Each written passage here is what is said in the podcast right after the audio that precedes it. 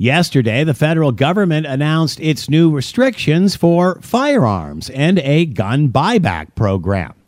I'm not here to debate the merits of such a program, but during a global pandemic?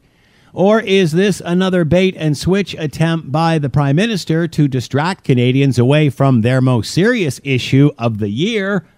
When the heck can we get a COVID 19 vaccination? We are still waiting. Sure, gun control is a hot button election platform, as is climate change, climate change, climate change, and other social issues. But is it the most pressing kitchen table talk around the country, especially this year? I don't think so.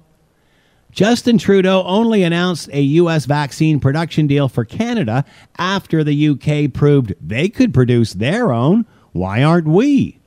Justin Trudeau only talked of a meeting with premiers about Canadian vaccine production plans after the Manitoba premier announced they were buying their own Canadian made vaccine instead of waiting for the federal government.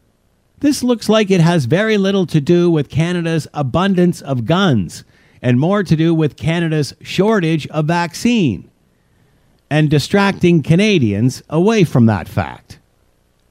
I'm Scott Thompson.